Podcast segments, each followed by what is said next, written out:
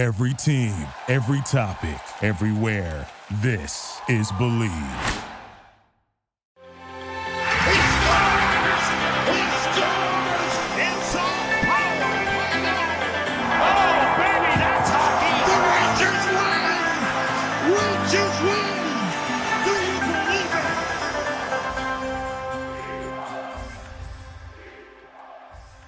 This week on the Blew Crew, I'm very happy to welcome on a co host that's a guest host. I'm not sure how to really describe him.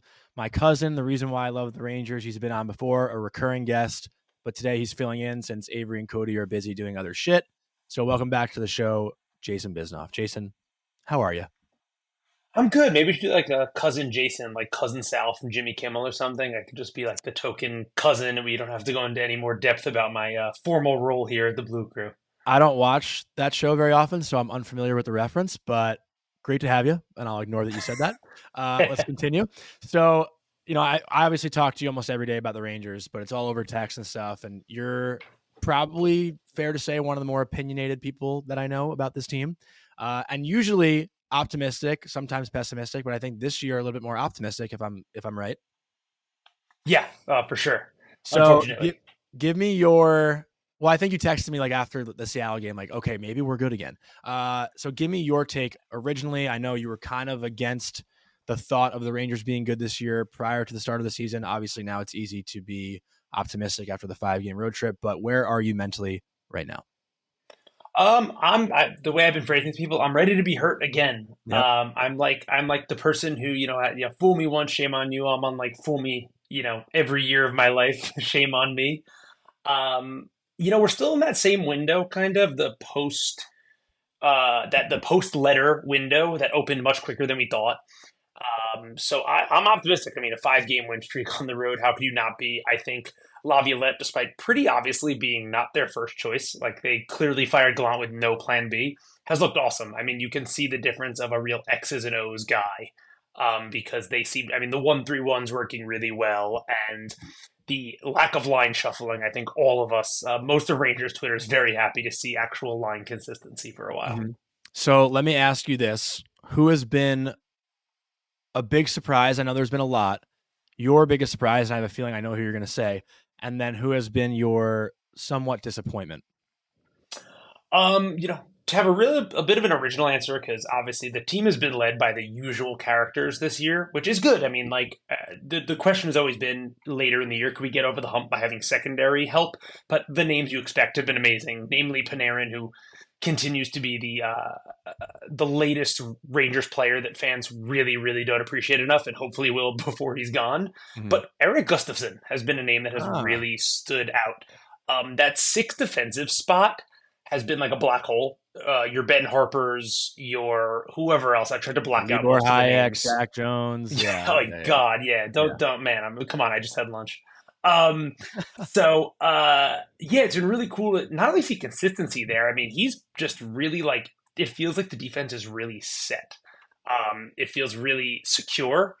As far as disappointments, has been a contract I hated since the start, but I must admit came out really good the first couple of years. That Goodrow contract is really starting to come home to roost, Mhm. especially because I don't think we're getting out from under it. I think we are buying it out next year. So um, with the cap crunch and everything, that is a, a tough position to be in. It was obvious, like the day it was signed, that it was one of those cups in the room thing that is way too like 1990s hundred hockey men thought. Yeah. Like so. He had a really good first two years, but the paying him three point six four is finally. Uh, we all knew it. It's finally the, that bill's come due. It's also tough to see Frank Vatrano like tied for lead leading goals right now, and knowing you're paying Goodrow that money that you probably could have gave to Frank. But uh, I Yeah. want to talk about the five game road trip specifically. Was there one game or one of those wins that stood out to you most? Um, I think uh, it will keep in mind uh, as the father of an 18 month old, um, I was not up for all of those games, but that last game, uh, they didn't play great. Um, they kind of were a little flat, and just finding a way late to get that goal. Uh, the Trouba pass to Panarin was also like Nasty. maybe this, yeah, maybe the prettiest goal of the year so far, so that doesn't hurt. Um, between that and then that late penalty, which we all probably didn't like, and finding a way to not only get the tying goal late, but then to find a way to get the overtime goal despite coming out down a man. Um, I think the thing that this team is going to have to learn to do, uh, which eh, you know, if you look at the the big conference finals run and then the Devils series last year, is the, is when they hit a wall to push through it. You know, both those series they were up 2-0, and and as soon as they hit resilience, to find a way to win where you're kind of flat, which you're going to have nights. I mean, you know, you know, both of our mutual friend Harrison likes to say they're not trying. Like you're going to have nights of 82 that just it isn't clicking. To find a way to win those games is really great. Yeah, I think that's a good point. And the uh, you know, the whole message I think that I've been trying to put out is bend don't break, right? Like I've been preaching that it's not like a no quit anything anymore cuz like to me and I don't want to go on a rant here, but the no quit thing is like up, oh, they're going down 4 to 1 like but all of a sudden they come back and find a way to win. This is this is different, right? Like they're they're in every game. It's not like they're getting blown out or or whatever and they're finding ways to claw their way back. It's you know, they're they're playing fine. It's a one goal game. Something bad happens, but they recover. It's it's to me that's not quitting. That's just like being able to to kind of handle adversity and, and not break in half. You know, I think that's kind of what they've been doing this year. But um, to me, I think the game that stood out the most in that trip was the Vancouver game. Uh, just so much back and forth. Um, obviously, a lot of calls, you know, did go the Rangers' way, and then, um, you know, that overtime was fucking crazy. They get outplayed and they find a way to score a goal. And I thought a guy you were going to bring up was K'Andre Miller because K'Andre had quite the road trip, six points in five games, and had that overtime winner. I'm surprised because you're very high in K'Andre Miller, so I thought you were going to say he's been a pleasant surprise as well. Seven points in nine games. We make a couple good points there. First of all, K'Andre Miller is very big deal in the Bisnoff home, uh, especially with Mrs. Bisnoff. Mrs. Bisnoff mm-hmm. loves her some K'Andre Miller. he, he, is he is the current uh, uh, uh belt holder, most one. handsome.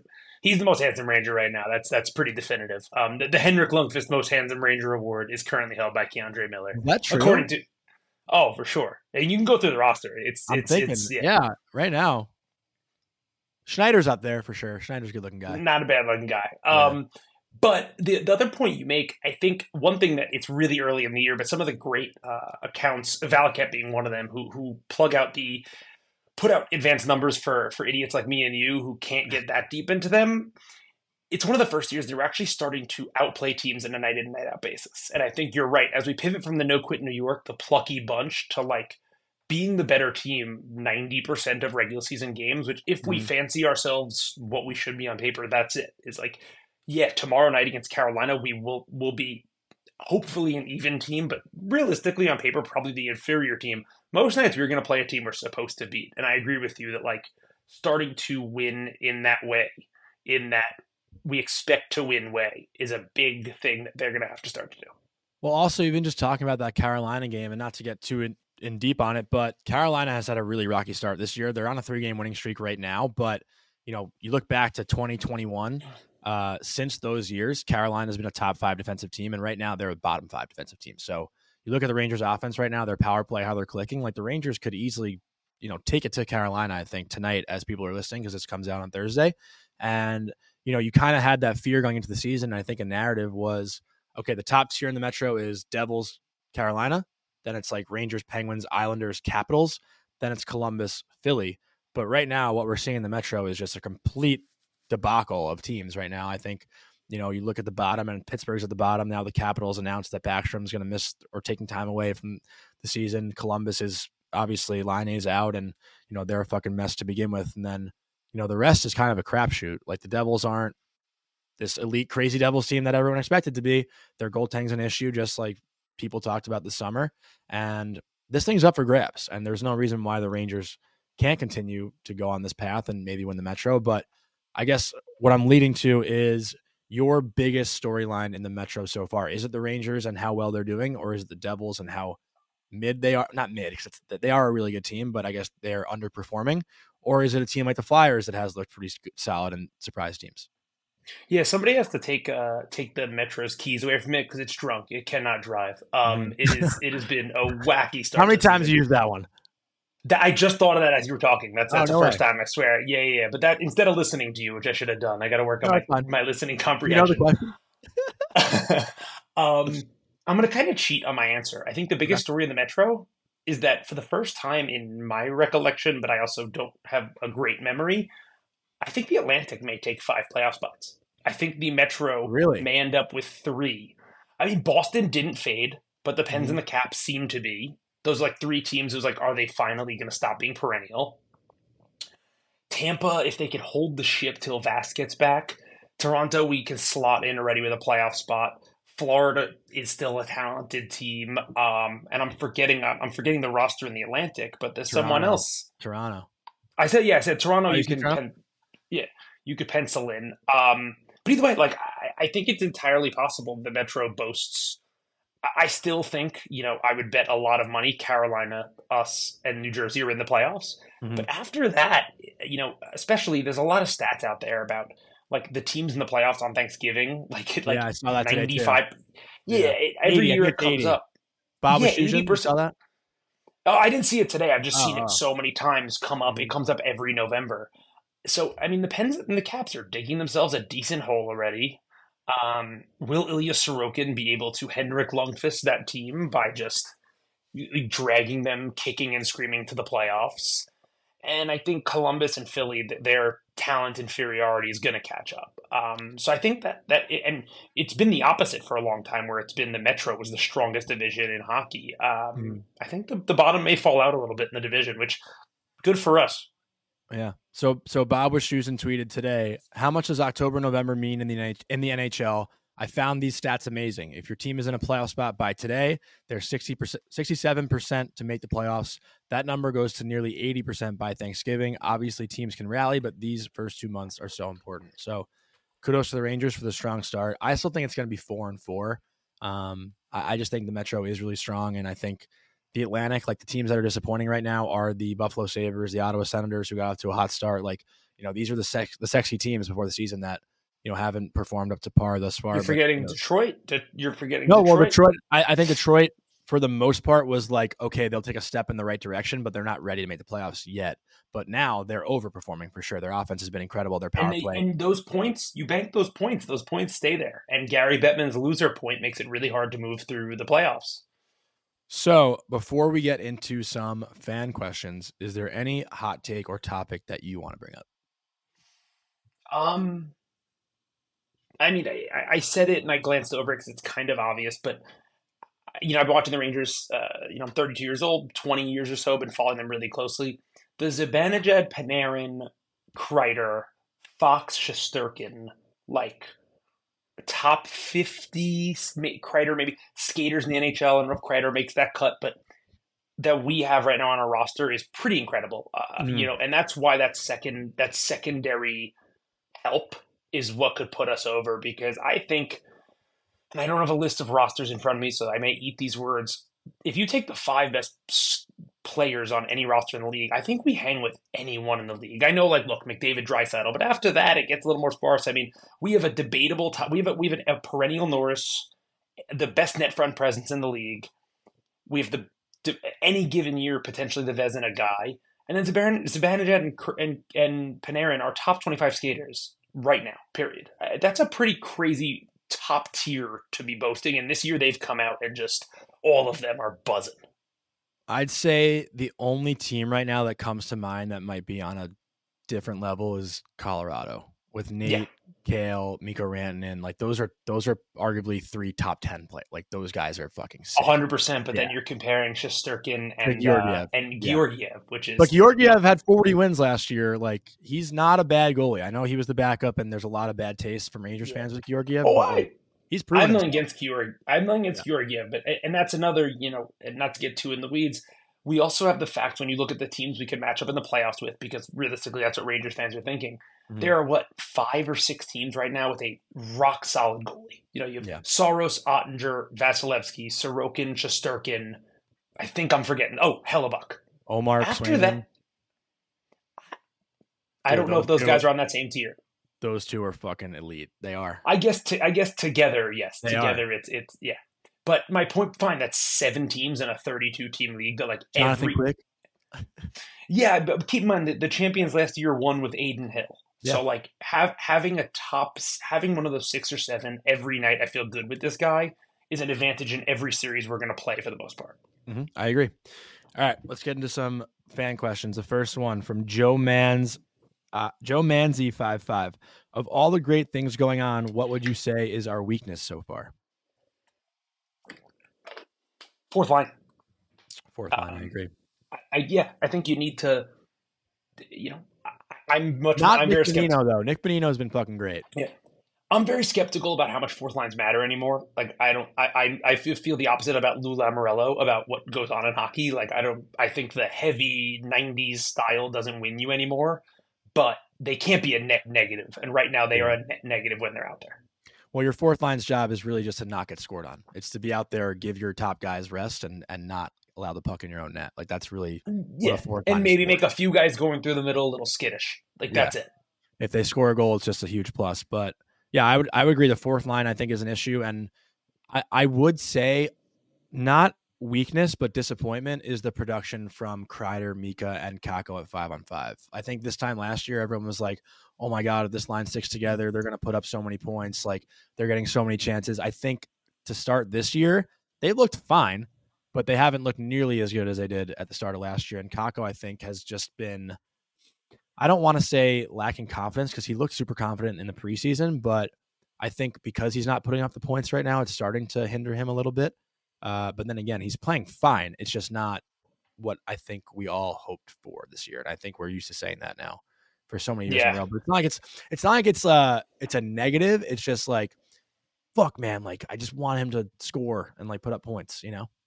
Yeah, because it also it feels like with those guys, a lot of those young guys, like it's such a confidence thing, and so if Yeah. like Laf seeing the puck go in like this, I think Yeah. yeah, it makes a big difference. I think right now the only reason that that line I'm not as worried about is at this early juncture because you have such a small sample size of points. You do have a lot of advanced numbers, and so like they're still controlling pay, play. And I think over 82, if their like expected goals are good, it will the goals will come. For sure. All right, next one. John C. Leo. Genuine thoughts, feelings on Kane making a return to the Rangers. Uh, I mean, he he he looked not great last year. Obviously, his hip was a problem. Um, Wheeler has been disappointing, but I think Wheeler plays with his brain a lot, and so it's going to take him time. He's not a, a freak athlete, so I want to give him some more time. Um, I think Kane is a big name, but I think right now, like if I had to add something at the deadline, like a couple depth forwards and that fourth line may get us further than Patrick Kane right now. I- don't know. It, it, it's a lot of times now on the deadline, and we do not have the money till the deadline, unless Patrick Kane plays for a million, which I've seen crazier things with the Rangers. I would say, if anything, if, if we're talking about would Patrick Kane want to come back here, I think if you watch this team now over the last two weeks, I think it's a much sexier option than it was maybe at the start of the year. Uh, I know the other teams in the mix are Buffalo, who's been a little disappointing. Detroit might be a little bit more attractive now with their start, and then I think Dallas was another team in the mix that you know is definitely going to be a contender out of the West. But I think if you are Kane right now, you're looking at this Rangers group, seeing how Laviolette coaches them, and you're thinking, hey, like I could win a cup here, and you know I think he enjoyed his time here last year despite the ending, but I I don't see why he wouldn't want to come at this point. Um, do I think the Rangers need him? I don't think it would hurt them, but I don't think it would put them over the edge at the same time. I think he'd I be think Wheel, I. I think Wheeler's slot is really what's gonna, it's going to come down to. Yeah. Like if he finds his game, um, and I think you you make a really good point. I think watching where Buffalo is in the standings is really the biggest thing because if Buffalo ha- is in the playoffs, that guy's going to want to try to be a part of the first Buffalo playoff team in what twelve years or something. Like that would be cool for him as a hometown. Hundred percent. I, I totally agree. I, I also think if the Wheeler thing continues to, you know, not be what I think everyone hopes it would be, I could see Kakko moving down to that spot and maybe Kane slotting in on that first line. Like they're gonna have to put up points, you know. Um, so I think that could be a possibility, but that's like a hypothetical, obviously. Next one from, and I, I laugh at this one every time. Chris is neck deep. Seeing how quick, seeing how quick did on the road or on the road trip, think we'll see him giving Igor more breaks. Um, it's a good problem to have. I mean, Yeah. we are not we are not in the Henrik Lundqvist seventy games a year world anymore. And I'm hitting my quota of Henrik mentions in one podcast, Uh-huh. as I always have to. That's three, I Um, think, right? Is that three? I think so. I think so. Um, I, I'm shocked by how good Quick has looked. Pleasantly shocked. Uh, he. I think he everyone. I don't think there's anyone who like would have expected that, right? I think everyone is kind of in shock. Yeah. as well. Um, it's a really good problem to have, especially because, like I said, you know, if we bank a few more points this early, it's crazy to say, but like you're already starting to think about the playoffs. And I know that sounds insane, but like that's that's today's NHL. hmm No, I agree. That's how it goes, and I think you know, if Quick does keep playing well, like, you know, obviously there are analytics and there's certain ways to go about the way you go into your goaltending and how many games they play. I'd say, you know, it's a safe bet to say Igor plays 55 to 57 this year, um, which quick math gives Quick 25 starts. But, you know, if he plays well, I, I would say ride the hot goalie while you can, you know? Um, I don't think there's anything wrong with that. If you can give Igor any extra rest, like why not fucking do it, right? Like we saw, Uh, 100%. And I Yeah. think Benoit Allaire should be should go to the rafters when he retires. Yeah. I think we should find a way to have that's a real Allaire. possibility. He, I mean, what other goalie coach gets that ovation on opening night and just deserves it? I mean, Yeah. it is. I yeah, like like I Jonathan Quick being an unbelievable backup after Cam Talbot, after uh Georgiev, after this Valicat, this Marty Biron, like this guy, unbelievable. I agree. All right, next one, B Litris X9. The bottom six needs to get a lot faster. Who do we think we can add to help with that? Assuming mean- everyone wants us to say Brennan Othmann. I, you cut me off. I was gonna say, Is you're know, with all well, with all the, the talk of like, um, um, Kane of, of adding like Othmann is still sitting there at some point. I, I don't think he, I think he should play a full AHL season. I think his long term is the most important. But when the late add up, you know, where where we all fell in love with Kreider the first time, uh, what's it called, Black Aces or whatever. Um, Yeah. When that comes, I think it'd be a great option. Um, and I think the Rangers also, and this is a really important thing for just like the Rangers like dynasty is or franchise is we need to start like having homegrown talent again. Um, and so Othmann Cooley, I think has looked awesome. I don't think the points have been there, but I think he's looked awesome. Um, and also really nice to recuperate some of that Lias Andersson debacle to have something to show for it. I'd say Cooley and Um, Trocheck are pretty fast in, on the third line. Yeah, I but I think the, the whole yeah. Kane talk. I mean, Brennan Othmann. At Yeah. if Brennan Othmann is buzzing, I know Patrick Kane is maybe the greatest American player ever, but he's older and coming off hip surgery. Like, could Othmann be more productive than Kane down the stretch? That's not like a crazy thought. I don't think. But Kane then again has been there so many times and won entire seasons on on his stick. So I guess maybe I'm Yeah. getting a little a little crazy here. Well, I think the wording is off. I think Othmann could. It's not crazy to say Othmann could be more effective, but I think Kane would put up more points for sure. Yeah, and, It's and- two, and- two different things. But I, I know what Yeah. you're. That's, that's kind of what you're getting at. I think, right? Well, if you decide to use that money on someone else instead of Kane, and you bring up Othmann, you kind of having your cake and eating it too. Is what I'm saying. Mhm. Yeah. All right. Next one from Tom Olson, and you'll like this one. Should the Rangers get rid of Goodrow if he has less than ten points by January first? Can the Rangers get rid of yeah. Uh, yeah, um, that's the question. Um, we are no strangers to buyouts. This is not that egregious. Also, like one thing to mention about Goodrow is again my second Gary Bettman reference as I hit that quota too. Mhm. Um, Gary Bettman's reign of ter- Gary Bettman's reign of terror of flat cap is almost over. We're gonna have two straight seasons of about four or five million to spend, and we're the Rangers. Like it's gonna be like pick who you want for four or five million. Never forget Artemi Panarin took a pay cut not to be an Islander to be a Yeah. Ranger But you also Um, have signed Lindgren too. there will be people to sign too, but Yeah. like we we have impressively, and I give Drury credit for this. We have made it through a. I didn't think we would be able to hold on to Lindgren and Trouba and Kreider all till now, and we've kind of Mhm. made it past the worst of it, which was that uh that those few years. The fact that like guys like Laf actually didn't bust out on their rookie Yeah. deal kind of saved us in a weird way if Yeah, they ended up becoming something. Yeah. Yeah, no, yeah, I, I agree. Uh, Anthony Governale, 19. What else would you guys like to see from this team? We look great, but not perfect. Five on five. Um, especially because the playoffs were not going to get the power plays. Uh, because apparently the sport is a different sport and the refs call it as a different sport. Well, when you say five and five, are you saying in general or scoring? Like, I think the five Scoring. and five defensively has been fine.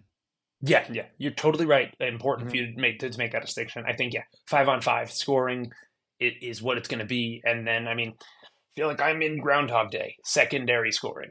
Yeah. Um, it is really cool to have Panarin, Zibanejad, Kreider, and Fox, but they cannot do it alone. I think you're totally right. By the end of the year, like Miller could be the, the next name on that list. I think that's interesting, and you could be uh, the winner of a bet with uh, Mike Riddell Yeah. as well.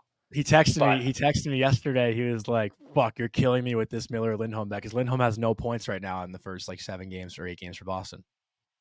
Well, So- that's not you know in in his defense, that's not Lindholm's calling card. He's a great defenseman, but no, but I don't. last year he put up like 50 points. Re- oh, I didn't know that. Um, It was very tight. It was very tight. Yeah. Rangers fans who haven't, I mean, non Rangers fans who have not watched K'Andre Miller don't realize the flashes of what he like. His ceiling to me is still like Norris. Like he just his his length, his he he's he can. I mean, he's just six five. Like forget everything else. Like he's just like he still has a crazy ceiling, and he's putting it together, and it, it's really cool to watch. The only issue is that on this team, he's never going to get power play opportunity. Like it's just when you have Adam Fox, he's just never going to overpower that. Like you Yeah, can't have a Norris winner that doesn't play power play. You know, I wonder, and you know the league better than I do. Are there teams that have two productive power play lines? Because like that's been one thing we haven't had, or is it most great power plays are just like the Ovechkin, like we're leaving you out there for two minutes type thing? well, the Caps actually have had a shit power play the last couple of years, which has been a big surprise. no, but- I mean, I mean, No, yeah, just yeah, in I know- I know what general. you're saying. Yeah, Um, I think for the most part, more teams, at least the successful power plays, are heavily dominated by the first unit. But you know, there are some teams that have a, a pretty balanced one and two. I think one that comes to mind would be Ottawa. Um, I'd have to stat check, but I think their power play has looked solid both units this thus far. And, and again, no stats in front of me, just you know from what I've seen. Yeah. Um, but you could part, also see him. Could you see two defensemen on the power play if Miller becomes a better option than say a Trocheck to have out there? Just I know you'd have to reshuffle the positioning because you have to move a guy out of the bumper and all that. I just don't think K'Andre's a power play guy. I, I think he Yeah. is talented offensively, but when he underhandles pucks and doesn't complicate his game, that's when he's successful. When he's asked to do a little bit more offensively, I think that's what kind of fucks with him a little bit. You know, I think there was a couple of attempts where him and Gustafsson were quarterback in the second unit, and you can just tell K'Andre's not he's not really an offensive first guy. So I think that's why it's a little tough, right? Like versus Fox, who somehow can like have Yeah. three guys closing in on him and and not sweat an ounce. Yeah, so I think it's different. Like K'Andre is really strong offensively, but not in the power play situation, I would say. Um, all right, let's go to the next one. Chris Rodriguez, 67. If the Rangers were to bring up Othmann, what line would you put him on? I'd put him in Wheeler's spot right now.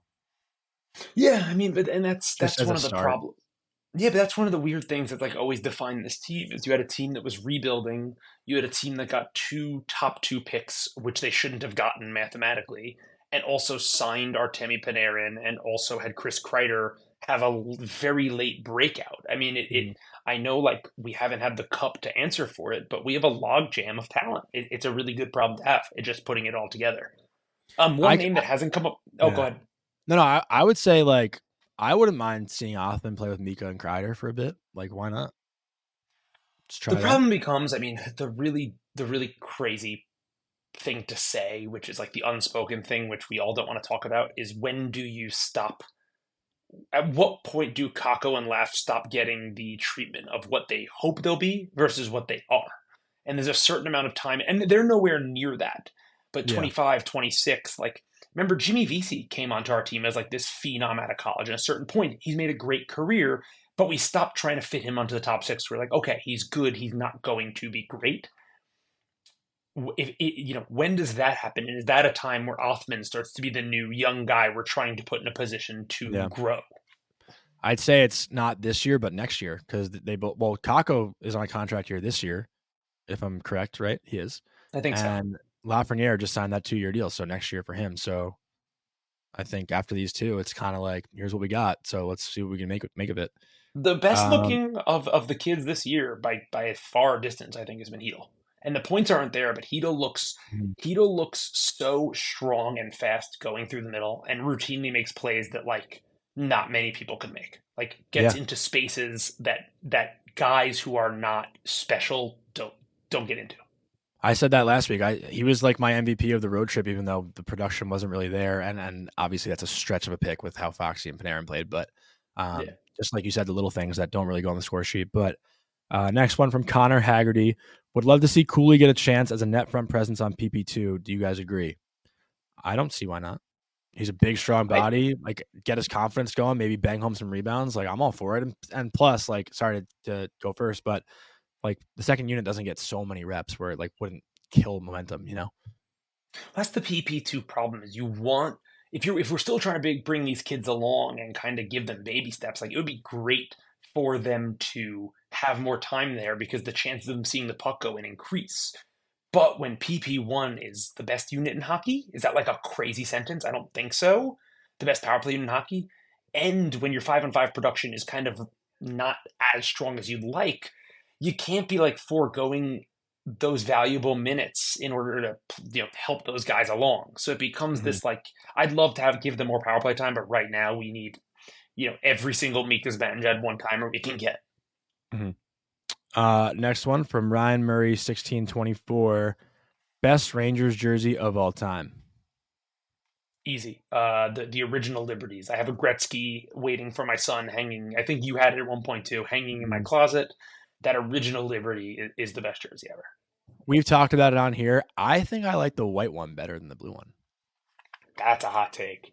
The white one is fucking clean. I also love white jerseys. I'm a big fan of white. I think white just Bring like, white looks- back at home, baby. Bring white. That's why I've been home. saying that for a long time. White is sick. I, I like the white look. I'm Though the for it. Rangers jersey also just is just a classic jersey. Yeah, it's the best jerseys. Um, all right, next one.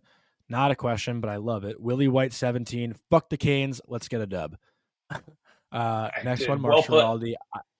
Yeah, very very well formed. Uh, next one, Mark Schiraldi. I think Chytil and Kakko need to step up more. What do you think? And then Avery, when is Kane coming? We already discussed that. So, uh, Chytil and Kakko need to step up more. What do you think? Chytil just has to finish. He's got to score goals. Kakko, I think. finish. Kakko could be more playing amazing. aggressive. He could be more aggressive. The, the thing with Kakko is though, Kakko should just like let Mika and Kreider bring him along. It is the, like, and just like if that line stays a net positive line like it has, and Kakko is on it, things will just come to him. So I almost don't Mm. mind him being a little timid to start because he's playing with the best combo on the team. Like I don't mind him just being like, I'm gonna just be here with them and they will figure it out. And after 20, 25 games without being shuffled, they'll start to know where to find me. Because if you look how Kreider and Zibanejad find each other, I mean, Insane. yeah, if Yeah. Kakko can get a tenth of that, it's going to be really good for him. Mhm. And we're, we're nine games in. We're nine games Yeah. in, people. Yeah, but also, again, like nine games in last year, it was like Kakko's been the best forward on the team. He just can't find a way to score. You know, it's been a little different, I think, in that regard. Would But have been really this one- cool if we got the first. Really would have been really cool if we got the first pick that year. yeah, dude. Also, like, not to totally glaze Jack Hughes, but how much of a fucking rock star would that kid be in New York City playing for the Rangers? Like, he already is with the Devils, but like, imagine him as a Ranger. Like, oh my god, he's sick. Some of the stupider conversations that I participated in Yeah, were the trying to convince ourselves the Kakko was going to be better right after the draft. I was really because Yeah. Jack, oh Jack Hughes also looked like he was 11 years old, which which Yeah. helped us. Like, but yeah, no, I- I, I think the jury's out on that one. Uh, this one is for me, Johnny from the Hockey News. How do you come up with your questions to ask players? Um, it's kind of like a feel a feel thing, right? Like I I always something I do. Um, you know, win or lose, I always go into the winners locker room, whether it's the Rangers or the team they're playing against, and I think you just get better quotes from the guys that are in a better mood and want to talk to you. So, you know, for example, I went into the Preds locker room after the Rangers lost to Nashville at home a couple weeks ago, and you know, talked to Filip Forsberg and um, you know, basically asked him like on his end, like, what did you guys do to beat the Rangers? Like, what was their weakness? So you kind of get the other perspective, right? So you're not getting the same answers and same kind of perspective all the time. And you know, in my own experience, I fucking hated talking to people after I lost, and I didn't even like, you know, you came to my game and, and at UMass, and I didn't even like acknowledge you in warm up. I was so locked in, right? Like you guys were banging on the boards. I remember in Wichita Falls, didn't you like sit behind the bench or something? Or was that my mom? Sounds about right. I, Yeah. Both of those sound about right. Yeah. But no, I, I think it's uh you know, you gotta understand like how the players think and a lot of the times after you lose, you just want to get the fuck out of there. So I don't like to go into losing locker rooms. Of course I like to get my, you know, quote from Laviolette about his thoughts in the game. But the way I go about it is just what would I want to talk about if I were in the situation. So I think that's kind of how I feel it. Um Well, But, not to yeah, not to. I believe I believe the cool young person term you used was glaze. I, I'm not familiar with this. I'm an old man. But not to Yeah. glaze you. I can tell what it means from context. Uh, Uh-huh. People also underestimate that, like, like, and I've underestimated in the past, but how much the level of hockey you played makes a difference. I think there are a lot of Yeah. journalists who are who never played at a high level but know the game really great. Mhm. That being said, like things I've I've watched the game with you and things you notice. Uh, I'm sure when you ask a Filip Forsberg about certain breakout strategies that like I, I you know I've been watching this game for 25 years. I played at the lowest of levels, but I it's just the way you see the game is different. I'm sure that comes at an advantage when you're talking to these guys. Yeah, I, I definitely play into you know my playing career for sure. Um, but also I think like th- there there's just certain ones where I know people don't want to be asked. You know, like you just gotta you gotta give and choose and, and kind of pick your spots on when to ask the controversial stuff, when to ask the stuff that you know you kind of like. There's always times where you have to ask things too, right? Like you have to ask about a certain play that happens um, when it's the trend of the game. But yeah, let's move on. Uh, this last one from Jackknife eighty two. Are Lavia? You're gonna like this one too. Are Laviolette and Housley unlocking the full potential of K'Andre Miller? Um, is doing a lot right. I, I think I, I don't know actually though if the key thing. I think Key is like one of the few guys because sometimes fans have this stupid notion that like development will be linear, that it'll be just this you know the same way you look at like a any chart that goes just up into the corner. Um, I think Keys actually though had a very linear development. He didn't start playing defense till midway through college, and so actually I think a big part of his catch up has just been like positioning and stuff because all the raw talent is there. So actually with Laf, I think it's more been just every year Key's getting better. I also think one underestimated thing about a guy who I really like, but obviously will never live up to his contract, is having Trouba next to Key has been extremely helpful for him, especially as another tall guy, a guy who really I think pl- thinks the game really well has helped Key along every year. Yeah, and I think you know K'Andre's spoken to Trouba's leadership, right? Like in multitudes about how important that he's been for his development. And I think the one thing I will say about the on ice stuff with Laviolette and K'Andre Miller, and you can add Housley to that as well, with the way Laviolette likes to set up their neutral zone, and I know that's like the popular thing about Laviolette's coaching system is that it allows K'Andre to be more aggressive and pick his spots and like be at the red line and gap up tighter on players and not sit back and accept the rush, but attack it instead. Like it's a more aggressive Miller because that's what Laviolette has allowed the players to be. And I think that's been so beneficial toward his game as well. Like K'Andre isn't afraid to join the rush as much, knowing that the players are more defensively sound and knowing that there will be someone covering his spot if needed. Um, I think you do make a good point that everyone out there seems to be a little bit more risk taking, which is good. Yeah. I think, especially early in the year, like if you're gonna give guys the opportunity to take these risks and and test the boundaries, like why not in the first nine games on a five game road trip on the West Coast, like that we're all gonna forget about eventually. Well, it's also the biggest thing. It's it's layers, right? Like you see what the one three one does. It's if one guy gets burned, guess what? The guy carrying the puck on the opposition has to beat three guys now to at least get over the blue line with possession. So it's all about how you layer, how you backtrack. Like if you notice, like oh shit, when the Rangers are skating back through the neutral zone, like you're always picking up that weak side guy. You're always making sure you're outnumbering them on the attack because that's how odd man rushes are created. Hockey's all about creating mini two on ones, like whether it's coming up the ice, you know, look at the power play breakout, right? A lot of teams do that drop pass so they can two on one the, the penalty killer in the middle and make one pass beat a guy. So I think that's a big thing with the Rangers is that they know if one guy gets beaten, there's these other layers that are there to pick them up. And that's why I think the Rangers have done a way better job at limiting odd man rushes this year and limiting those shifts where we see them get burned for two minutes in their own zone. Like you haven't seen much of that this season No, you a lot of it is, you know, Which that's what we're we- used to we- watching. No, we have watched. Uh, I, I've said this uh, recently to someone. This is maybe the first year since I've been a close Rangers fan, since say beginning of Henrik, where we're shaping up to be a team that actually in advanced numbers is good. Like it was a lot of years of like our advanced numbers suck, yet we're in the second round of Yeah. playoffs. The secret was Henrik. The secret Yeah. was Igor. We may Mhm. actually be not leaving those guys out to dry and actually play, you know, winning games in in a from a dominant position, from a position Yeah. of we are the better team here. Well, that's it for fan questions. Do you have any final thoughts before I let you go? And now you can stop texting me every day to get you on the pod for at least a couple weeks. You bought yourself maybe a week, but I think uh, I I think um, my my final thoughts are uh, Mhm. uh, just uh, Panarin and Fox. I, I, it needs to be said again. They're they're they're tearing it apart. Rangers fans, Artemi Panarin is the best player we've had in a long time. He's slacked in the playoffs a couple of years, but one of those years scored the biggest Rangers goal in the last ten years. Mhm. Cherish this man. Uh, He's amazing. up there. Well, 10 is 2014, so Fine, five, five, fair. uh, glad to be here. Always a pleasure. Uh, looking forward to my next uh, my next chance. And uh, let's go Rangers. Oh, hi mom, hi Aunt Karen. let me actually ask you one more question because I saw I forgot who I saw talking about this, and I, I hate when I forget um because I like to credit the people. But I saw a debate, I believe, of which player, since I know you're very high on Henrik Lundqvist, so I imagine he's your answer. But who is the more iconic New York Ranger, Mark Messier or Henrik Lundqvist? Oof. I feel like I saw apples- this debate. Yeah, it's apples and oranges. I mean, Henrik with a cup is the great. Henrik with a cup is undeniably the best Ranger ever. Um, which the cup, the lack of cup, is not his fault.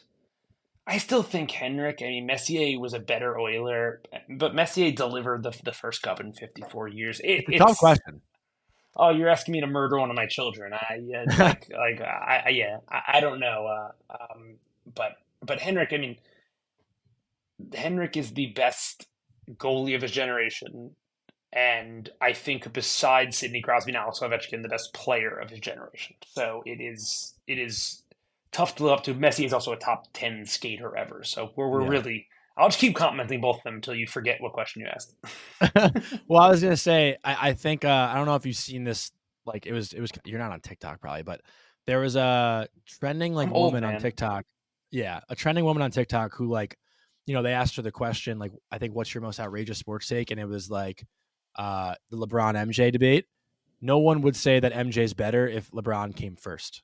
So I think it's different, right? If Lundqvist came before Messier, I think Messier is undoubtedly the more iconic Ranger, but because Messier was first, won the cup first, and then Hank. Like if Messier had won the cup after Hank, it's Messier. But because like, am I making sense? Or I feel like now I'm just confusing myself. Well, if they both won cups, it makes more sense. It, like, Well, like if they the- both won yeah, cups, it's clearly Hank for sure. Yeah, But I think one thing along like, those lines. One thing along those lines is it is quickly shaping up where like it which is weird because he was never a top t- ten skater in a single season, but Chris Kreider's gonna end up being one of like the great Rangers of all time, and it's it is a crazy thing because he like obviously had a 50 goal year like for sure, but in that season, let's not kid ourselves. There were 10 guys you would start a team with before him. His career shaped up as really weird, like just consistent, great force in the lock, like just just a, a, a real like Mister Ranger type guy. It's it's a really interesting Mhm. career arc, especially with his very very late um, resurgence. peak. Re- Yeah, and he's reinvented himself. I mean, he's become Joe Pavelski, who at 38 years old was still Yeah. tipping pucks in. So he He's may got not like, be the second most power play goals in the last three years behind Draisaitl. Yeah, maybe and he may not be done anytime soon because now he's not relying on his speed like he used to. He's relying on on the tipping, which is like again, Joe Pavelski was doing that at 38 at a high level. all right. Well, that's all I've got. So uh we good? We're good. Hi, mom. Hi, Aunt Karen. All right. Thank you for joining, and uh let's go Rangers. Let's go Rangers. Bye.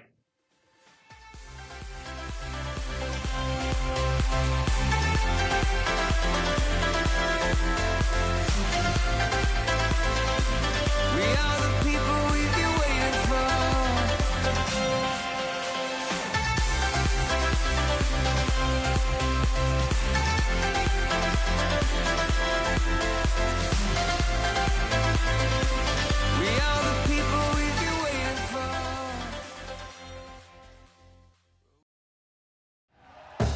Thank you for listening to Bleav. You can show support to your host by subscribing to the show and giving us a five star rating on your preferred platform. Check us out at Bleav.com and search for B L E A V on YouTube.